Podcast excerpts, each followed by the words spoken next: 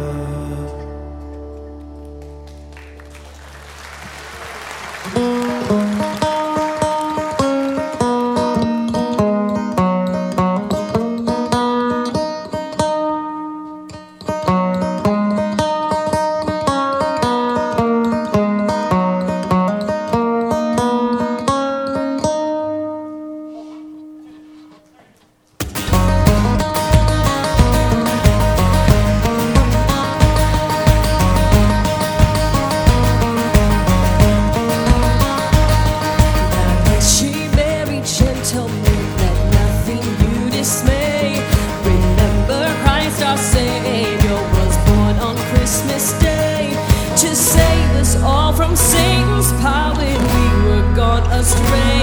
Oh.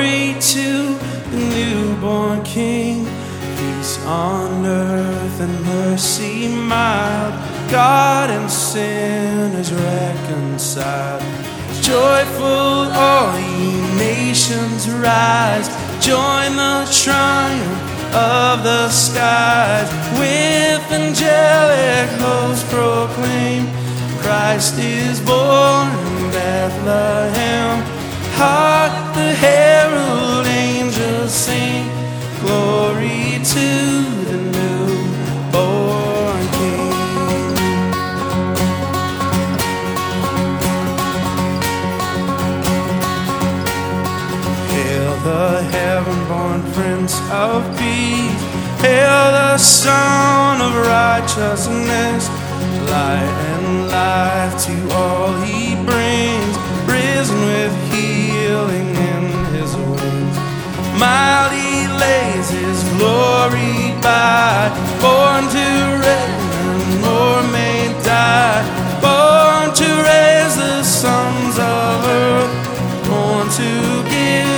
second birth.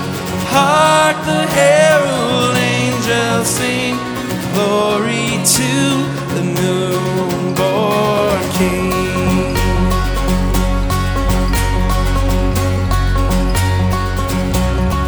Let's adore him, hallelujah. Let's adore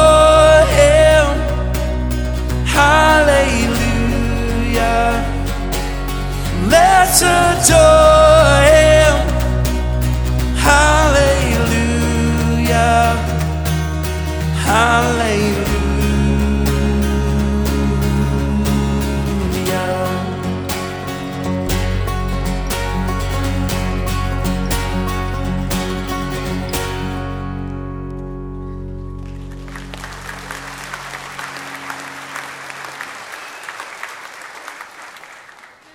You can have a seat. Merry Christmas. feel like I'm literally in a cloud right now. My head's a little cloudy, but I also just feel like I'm in a cloud. Oh, I want to say Merry Christmas to all the FedEx and UPS and can you would you imagine their job right now? I say go hibernate because it wave 2 is coming, right? When we send all the stuff back. I didn't really want that. Take it back. So on Thursday morning, I sat down and I Googled the meaning of Christmas. And then I just looked at images to see what it had to say. And I wrote down some of the ones that I liked. So one was this the meaning of Christmas. And their thought was before Christmas says hello, it's now saying bye, bye. I thought that was really good. B U Y, B U Y. So the meaning of Christmas now is, all right, yeah. all right. Uh, another one was, aren't we forgetting the true meaning of Christmas? The birth of Santa Claus? And then this one, I don't know what it had to do with Christmas. I just liked it, or rather, the meaning of Christmas. It was this Santa saw your Instagram account. You're getting clothing and a Bible for Christmas. yeah. So I know the kids are in, so I won't be long. I want to look at maybe a different view on the meaning of Christmas than we normally get. So if you have a Bible, you can open there. I don't know if you can see, it's a little dark out there. But I'll read it for you. It's Romans chapter 5, and then we'll chat for 10 minutes. Romans 5, verse 17. Merry Christmas. Nothing like a baby at Christmas. Romans 5 17. For if because of one man's trespass, death reigned through that one man, much more will those who receive the abundance of grace and the free gift of righteousness reign in life through the one man, Jesus Christ. Therefore, as one trespass led to condemnation for all men, so one act of righteousness leads to justification and life for all men. For as by the one man's disobedience, the many were made sinners, so by the one man's obedience, the many will be made righteous. This section is comparing Jesus. Hi, buddy. You look so good. Man, you look like Merry Christmas. so, this little section is comparing Jesus to Adam and the work that each of them did. Do you want to come up here with me? Because it'd probably be the best message I ever had if you did. What's up, dude? Can you do knuckles? Boom. Merry Christmas, buddy. I've just created a monster. He's going to be here all time. So get used to it. So, first we saw that it talks about Adam and what Adam does. And I'm just going to summarize and then I'll explain what Adam does. Adam doesn't trust God in the best of circumstances and he destroys the world. So, if you remember, we were in Genesis for a year. God creates Adam and Eve there in the garden.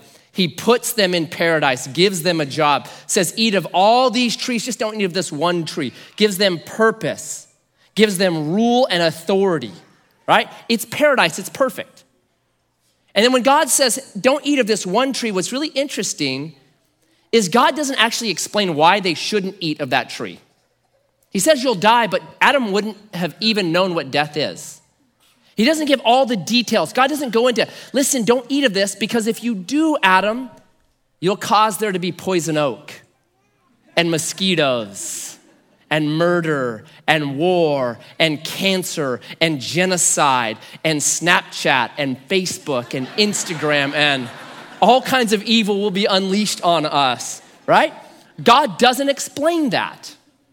Where if it's you and me with, let's say, our children, and we have a hot wood stove, we're gonna try to explain it to them so they don't touch it.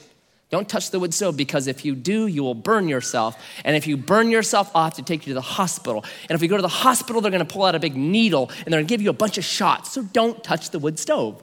Right? So we, we explain all the ramifications. God doesn't. Now, why is that?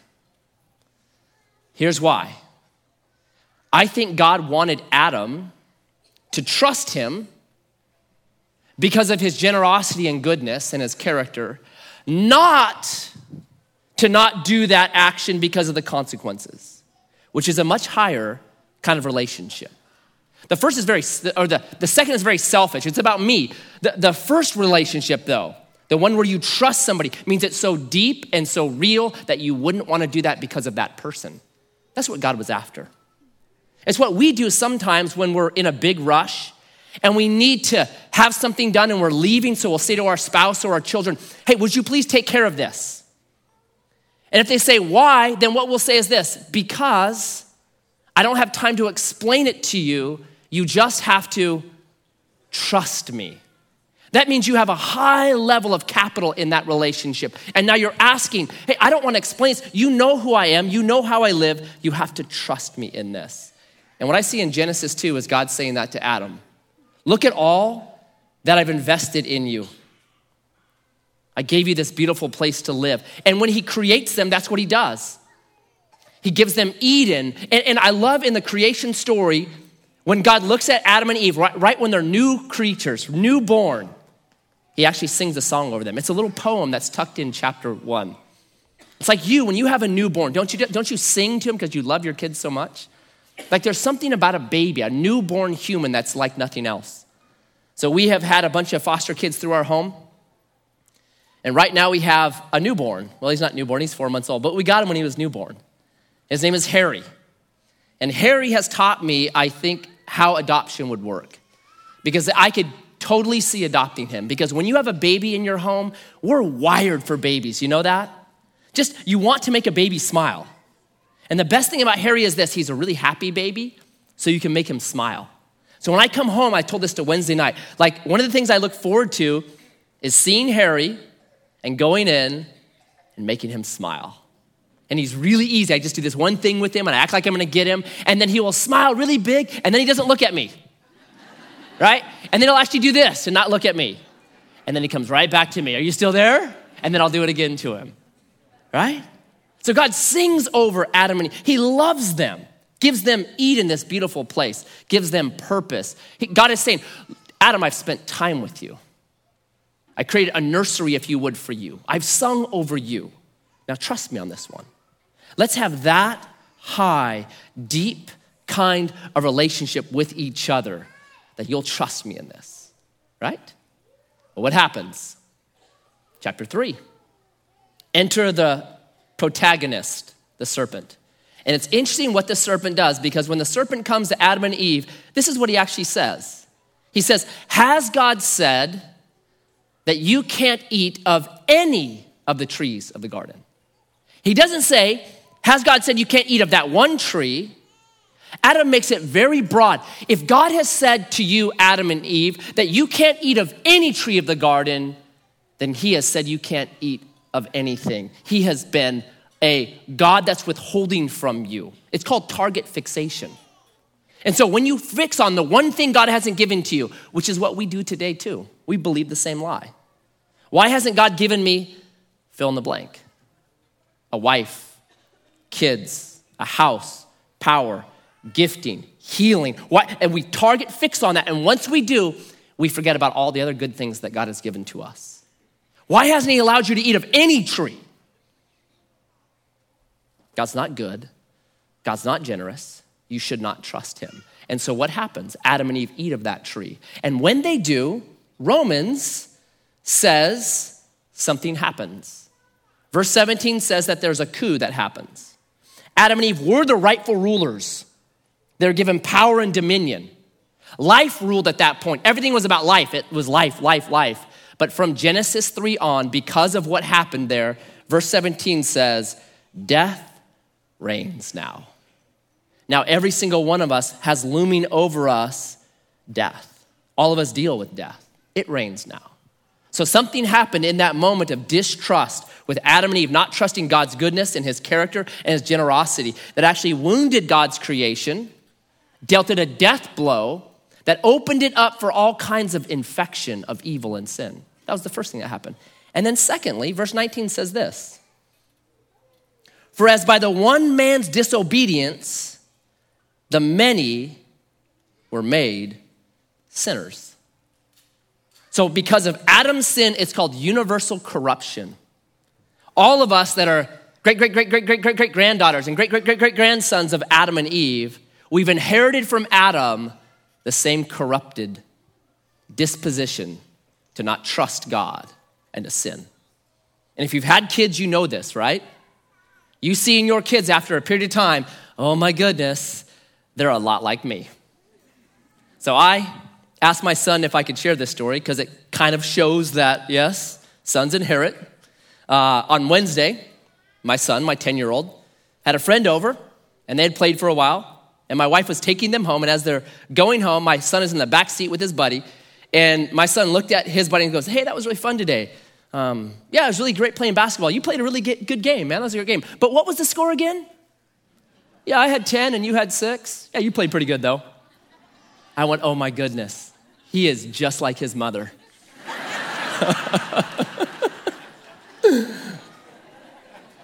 right? We see traits in our kids that they inherit and they pick up from us, they're passed down. And so the Bible says that's what's happened to every one of us. That because of Adam's corruption, it actually has filtered down into all of us. If you don't believe me, just watch a three and four year old play together. What happens? They try to steal each other's toy, and if one of them tries to steal their toy, they bite them. Where did they learn that from? Right? Charity and I, if Charity gets the remote, I am not like, give me your hand. Ah! Right? What, what, it's universal corruption. It's just uh, in us, there is something broken. And so the Bible says this is what happened because Adam, in the best of circumstances, in paradise, where the sun is shining, where he's got a beautiful wife and a great marriage, it's in the best of circumstances, Adam does not trust God. And he deals to earth a death blow, right? That, that's the first Adam. And a lot of times people say this to me when I mention this. First, how could one person do that much damage? And second, that seems unfair. The first one, I just say, look at our history. How many times has one person done all kinds of damage to the world? A Hitler or a Pol Pot or a Stalin or a Chairman Mao or a Genghis Khan. We have evidence of what one person can do, the evil they can unleash. But the second part, like, that just seems unfair. Romans is saying, theologically, it's so important. It's federal headship. That, that in one, one can stand for something. So if you if you paid attention, in fact, if you read this whole section, not right now, and I won't do that right now. Here's what you see. You see, over and over it says this Adam's disobedience brought ruin, Adam's trespass brought sin, Adam's mistrust broke things. The one did that. But on the other hand, it's saying Jesus, his obedience, healed. Jesus, his trust, recreated. So if one can do that much damage, one can also bring this much good. So for me, when I think about the meaning of Christmas and the incarnation, here's what it means to me a little different lens on it today. It means this that Jesus trusted God in the worst of situations. He wasn't in Hawaii with a beautiful woman. Rather, he was born, the Bible tells us, as a vulnerable baby. Adam was full grown when he was made. Jesus was born as a vulnerable baby. Is there any more vulnerable creature than a newborn human baby? Like a lot of other animals, they have teeth when they're born or they can walk right away. A baby, there's nothing more vulnerable. And not only that, he wasn't born in a nice spot. He's born in a cave, probably damp, manure all around, put in a feeding trough, in the worst of situations, and it gets even worse than that because he'll be in a garden, not the Garden of Eden, not the Garden of paradise, he'll be in the Garden of Gethsemane, where he knows he's going to the cross. In the Garden of Gethsemane, the worst of situations, Jesus sweats great drops of blood and he says this Father, if there be any way, let this cup pass by. But not my will, thy will be done.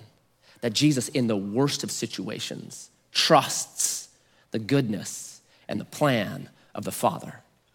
And that trust in the goodness and the plan of the Father heals the fracture that Adam and Eve caused. It's beautiful. And for me, the meaning of Christmas is this the incarnation proves that God is good and He is generous. That He would allow Himself to come down and be born in the worst of circumstances because that's how much He loves you and me. And so Romans 8:32 just puts it like this. It says, if God spared not his only son, but delivered him up on our behalf, how shall he not with him give us all good things? Jesus in the incarnation dispels the lie that the enemy wants to speak to you that you can't trust God and he's not good and he's not generous and he's withholding something from you. It dispels that lie.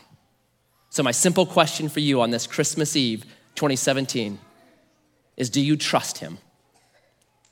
Do you trust Jesus? The one that can save your soul, the one that heals the fracture, the one that forgives your sins, the ones that gives you, gives you and me the greatest gift ever, which is eternity with him. Do you trust him? And if you have trusted him, are you trusting him now? Because there may be the one thing that you have targeted and fixated on, and it's the one thing the enemy is saying, look it, God hasn't done this for you. Don't do that. In this season, go back to chapter one and chapter two and be reminded of all the good things that Jesus has done for you. And you'll trust him. And that trust is a light that dispels the lies of the enemy. Trust Jesus. That's the meaning of Christmas for me. So, Father, I thank you for your gift of yourself to us. I thank you that you'd be so good, that you'd come in the worst of circumstances, healing, moving, touching, blessing, dying, so that the fracture between us and you would be healed. So the sins that set us apart from you would be forgiven. So the life that we live can once again have purpose and meaning. And I pray for every person in here. I pray that they would have put their faith in the one who is trustworthy and good and generous. And I pray this in your name. Amen.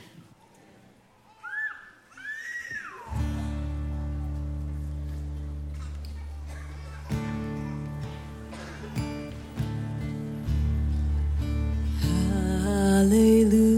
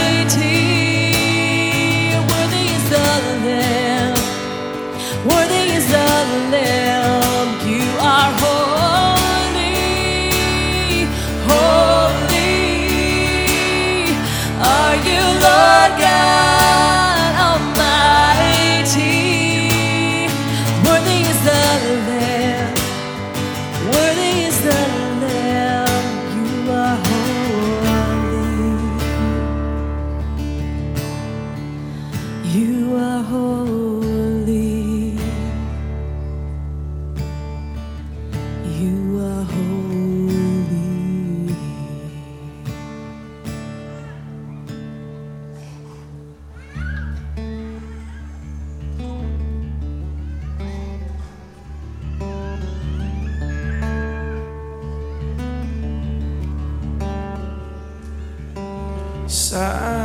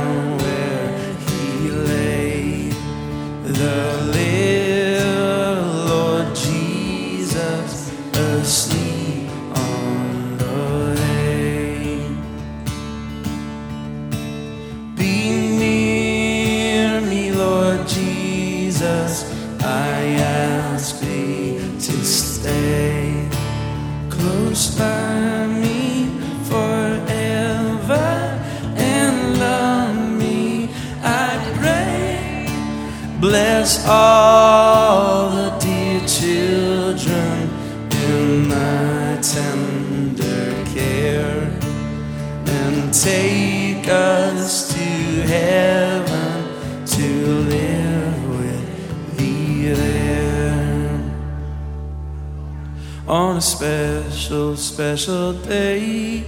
Laid a baby in the hay. He came here just to say he loves me through my pain. So he came here just to die. So we could see full light. So we could taste sweet waters where heaven and earth collide. Oh. oh, oh, oh.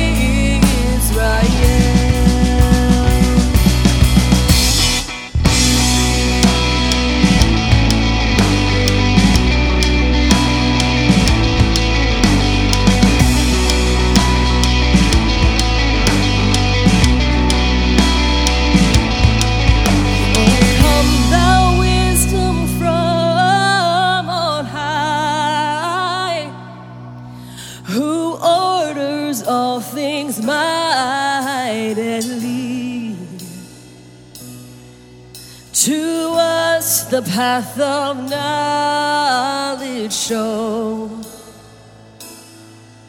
and teach us in her ways to go. Rejoice.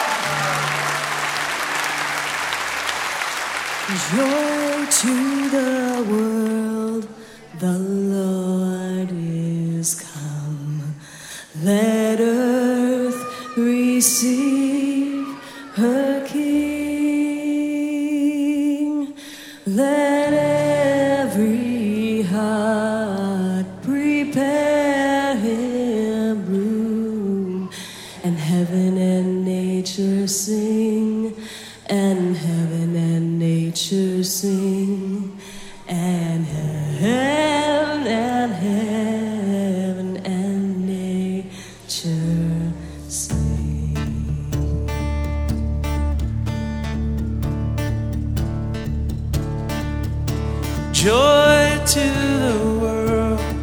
The